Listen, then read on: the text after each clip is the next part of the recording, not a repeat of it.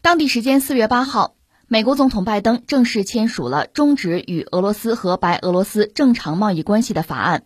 白宫在当天下午的一份新闻稿中宣布，拜登还签署了一项禁止进口俄罗斯石油的法案。呃，这应该说也是一件大事情。从美国来讲，一个是俄罗斯那个所谓最惠国待遇取消，现在呢正常贸易关系不要啊，是这么个状况，非常决绝，而且呢把白俄罗斯也算上。所以给人一个最直接的感觉哈，就是美国要和俄罗斯在经贸上脱钩。再有一个呢，就把白俄罗斯彻底的推向俄罗斯了。那可能美国也不在意，因为白俄罗斯从经济体量上讲比较小，而且呢，它的经济对俄罗斯依赖是比较大的。所以从经贸领域呢，那美国索性就一块打压了。可能从美国那个角度讲，刚才我们说，一个是白俄罗斯经济体量比较小，再就是在政治上吧，其实他已经已经倒向俄罗斯了。所以美国把矛头直接指向他们俩，再一个我们讲就是脱钩，脱钩这个事儿两面说，一方面这是件大事儿，但是我们在详说；另一方面你说事儿不大呢，就是美国和俄罗斯之间的贸易吧，应该说很一般，贸易关系很一般，贸易额不大，所以美国做这个事情更多的是一个姿态。那现在网上不有词儿吗？带节奏吗？美国属于带节奏那个，它本身呢，因为和俄罗斯贸易额不大，所以这个事儿就是美国。取消最后一个待遇也好啊，和俄罗斯正常贸易关系停下来也好啊，对俄罗斯的打击有限，美国自己付出的代价也有限。那真正埋单的是谁？欧盟嘛，是这么个状况。而且从长远看呢，美国拉着西方和俄罗斯在经济上脱钩这个事儿，那自然是一件大事儿。那我们一样一样说吧。我个人比较关注的这么几点，首先我们就先说，这个对全球的经贸格局呢，确实会产生影响。一个我们要说什么呢？我查了二零二一年的数据，美俄之间的双边货物贸易总额不过三百六十一亿美元。我看还有个说法说不过二百多亿美元，那统计的口径可能不一样吧。俄罗斯是美国的第二十三大贸易伙伴，前二十都没排进去。那么美国取消了这个俄罗斯的最惠国待遇，哈，这个最惠国待遇指的就是，呃，缔约方吧，双方。在什么通商啊、航海啊、关税啊、公民权、公民的法律地位啊，就各个方面吧，相互给对方不低于现实或者将来给任何第三国的优惠、特权啊、豁免，就这个待遇。那美国取消俄罗斯这个所谓最惠国待遇之后呢，很多商品关税的税率也还是比较低。你比如美国一些这个关键的行业啊、关键的材料，什么化肥啊，包括一些特殊的这个金属啊。非最惠国税率就是零，所以对美国影响不是很大。另外呢，美国俄罗斯这个贸易额有限，所以对俄罗斯打击的力度也有限。就这事儿哈，它更多的是一种姿态。但问题在这儿，一个是俄罗斯最主要的贸易伙伴其实欧盟，另外中国也算。俄罗斯向中国出口，我们知道主要是能源了，那它进口很多是从欧盟进口，所以它和欧盟之间关系很密切。欧盟买它的油气，它买欧盟很多产品。但是现在俄乌战争爆发，美国是拉着欧盟对俄罗斯在经贸领域是大开杀戒，几乎无所不用其极了。现在西方对俄罗斯的制裁加一块得有六千项了，在这么一个状况下，就从欧盟这个角度讲，没办法，只能跟着美国人跑。那对俄罗斯下手，那就相当于挥刀自宫了，因为他和俄罗斯经贸上联系是密切的嘛。现在反目成仇，割袍断义。那贸易就不要做了。刚才我们讲，美国没什么损失，没什么成本，因为美俄之间的贸易额有限。但是美国现在是逼着欧盟和俄罗斯，你们俩打，你们俩掐。那俄罗斯和欧盟如果干起来的话，彼此之间损失可就大了。当然，如果一定要细分的话，那俄罗斯可以转向东方啊，从中国、印度想办法去啊。那欧洲可就没有办法了。欧洲只能转向，比如美国想办法。可是美国已经算好了嘛？我能向欧洲提供的天然气，这个数据已经谈下来了，就这些，不可能再多了。那欧洲现在面临的一个被卡脖子，就巧妇难为无米之炊，会面临这么一个局面。当然，刚才我们谈到所谓最惠国待遇吧，美国取消了俄罗斯的。如果只是两国之间的，这是一个形式啊，因为他们贸易额不大嘛。但是呢，这个 WTO 就是世贸组织里面这个最惠国待遇是一个基本的原则。如果美国拉着欧盟国家，或者拉着更多的 WTO 的成员国对俄罗斯都解除这个所谓最惠国待遇，那意味着双方的贸易恐怕就很难进行了，因为平均起来啊，WTO 里边这个大概关税就百分之二点几，到不了三，二点八。但如果没有这个最惠国待遇的话，那恐怕就到百分之二十了，那生意就不要做了。所以这带来一个问题，就是美国如果他领衔带头拉着至少是欧洲国家取消俄罗斯这个最惠国待遇的话，那么 WTO 这个世贸组织就等于把俄罗斯要踢出去，或者说世贸组织本身固有的那个原则呀结构会出问题，这是一个。另外还有一个谁啊？G 二零，大家知道有一个 G 七，就是全球七大工业国，美国带头，它主要的那几个盟友。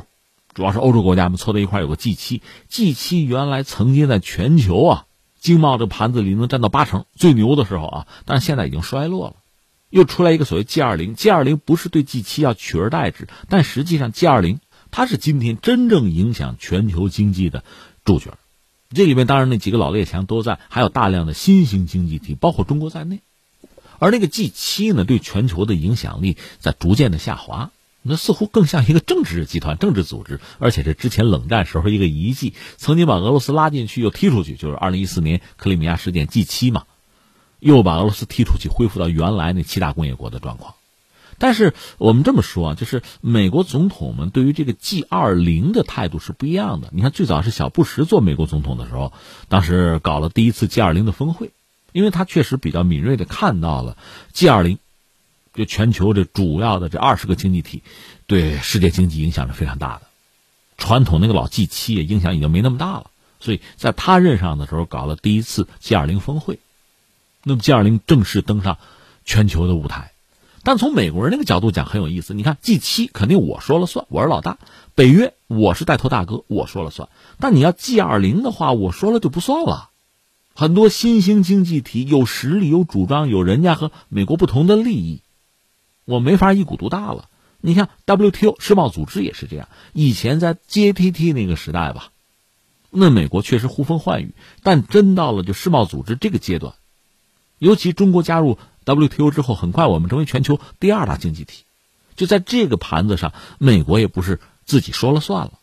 所以到特朗普的时候呢，就退群嘛，很多群我不喜欢了，我说了不算，甚至联合国我都不留恋，我都出来，都有这想法。当到拜登之后呢，对特朗普的那个思路做了一个修正哈，他还是要回到原来的群之中，而且要很好的利用这些群，还要做群主，做带头大哥。所以这次你看啊，呃，美国一个是停掉了对俄罗斯那个最惠国待遇，目前这个新闻你听哈，就是连俄罗斯带白俄罗斯，就正常贸易关系我不要了。其实他要不要的，我们说他和俄罗斯这个贸易额是有限的啊，这个就是个姿态表演嘛。关键是他肯定要拉着欧洲。一块干，或者拉着自己所有的能说得上话、听自己的那些盟友一起干，这个麻烦就大了。你看，这意味着什么呢？那个 WTO 要不要把俄罗斯踢出去？另外呢，这个 G 二零这轮值主席国是印尼，印尼说我们保持中立吧，不听美国的。美国一看你不听我的话是吧？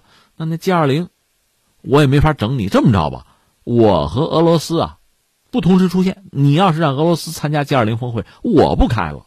我走，这是美国的策略，就把歼二零也要搅和了，就等于说，美国现在是想尽办法把就既有的一些重要的国际组织啊，把俄罗斯位置全部取缔，能把俄罗斯挤出去就挤出去。他要干这个，而且关键他自己干不行啊，他得拉着盟友干。其实这里边我们多次讲，欧洲就欧盟啊，其实有苦说不出，又得跟着美国人走，实际上自身利益损失又很大。不过好像他们也没有找到什么真正有效的、有力的办法。像默克尔那样的政治家又已经退出历史舞台了，就捏着鼻子跟着美国人跑吧，就眼看着自身的利益一点点的被损失，完全牺牲掉了。美国人把他豁出去了。其实对美国人来讲，这是一个很理想的一个格局哈，因为欧盟如果壮大了、自主性强了，就会不听美国的。另外，欧元如果强大了，对美元就会形成冲击。现在的状况呢，欧洲被削弱。资本出于避险的考虑，还可以到美国，那整个就是欧元、欧盟都疲软，越疲软越会听美国的，这不是挺好的一个格局吗？而且问题在于，这恐怕是一个就未来长期的一个事情，而不是一个简单的哈暂时的或者阶段性的事情。很可能在将来再出来一个默克尔式的人物，他也会发现覆水难收、积重难返。为什么呢？因为乌克兰，一个是俄乌之间的冲突有没有可能持续下去？很可能会真正打成持久战，因为我们多次讲，表面打仗的是俄罗斯和乌克兰，你要问他俩，肯定都愿意尽早的结束战争。可是北约不一定愿意啊，或者说美国不一定愿意啊。只要美国不愿意，俄罗斯和乌克兰恐怕就会打下去。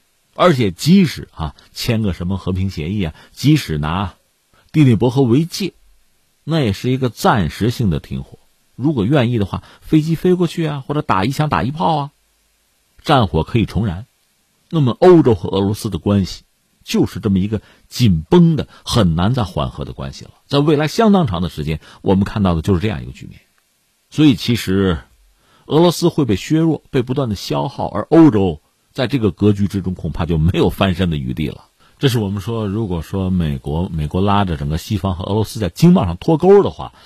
大概是这么一个状况。当然说，真正脱钩，除了经贸，在其他很多领域，恐怕也没办法走到一起。比如说在科技这个领域，因为俄罗斯短板很多的。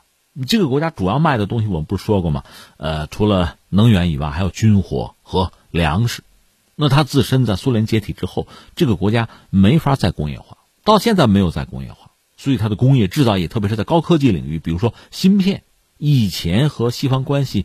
不那么糟的时候，至少可以在国际市场上买到这个货架产品。我就不买最先进的，够用就行。这个它能够被满足。那现在不行了。如果双方真的脱钩，在科技上脱钩是必然的。你缺什么，我就不卖什么，我必然要禁运什么，就是要让你难受嘛。而且除了俄罗斯这边，恐怕西方也会遇到一些问题。你比如俄罗斯一直在帮助全球的科学家们，一直在。观察在记录关于北极变暖啊、气候变暖这方面的事情，因为俄罗斯挨着北极嘛。另外，欧空局和俄罗斯原来是有合作的，包括火星探测，大家是有分工的。俄罗斯在这个领域的技术包括经验是很丰富的，那只好停下来了。另外，忽然想到这个欧洲搞的那个核聚变反应堆，那是三十五个国家和地区参与啊。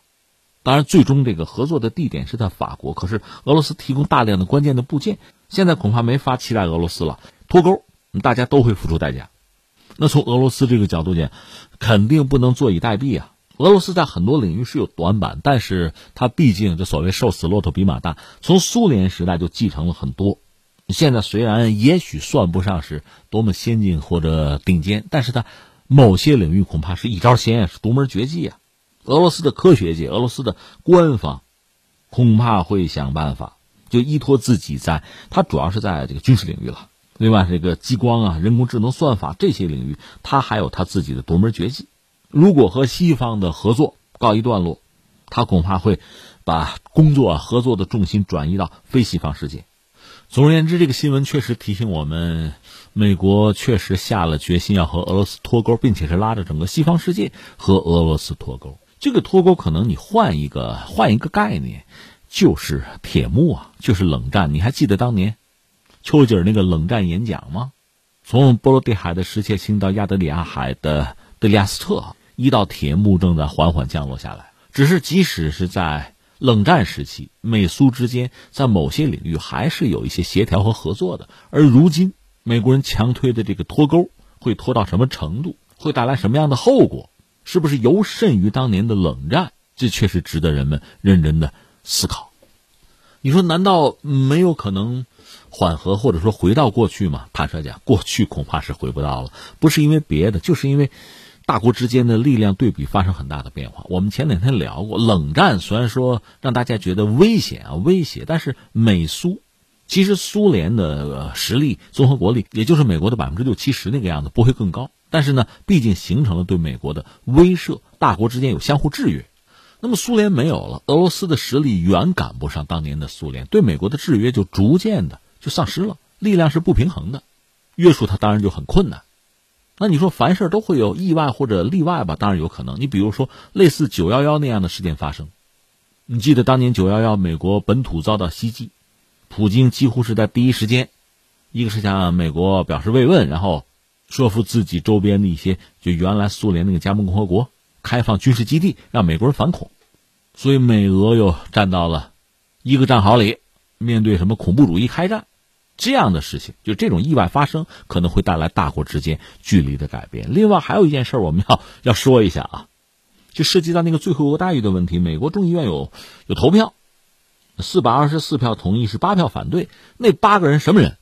一方面呢，他们被其他人骂作就卖国贼嘛，向着俄罗斯嘛。另一方面，你查一下这八个人，这八个参议员啊，恰恰都是。特朗普的支持者。原来美国那个总统特朗普是他的拥趸，而特朗普又被认为是普京的粉丝哈，所以这个事儿确实也很有戏剧性，很耐人寻味。假设二零二四年特朗普上台，对俄罗斯的态度呃甚至战略会不会发生一个大的变化？这确实是一个变数。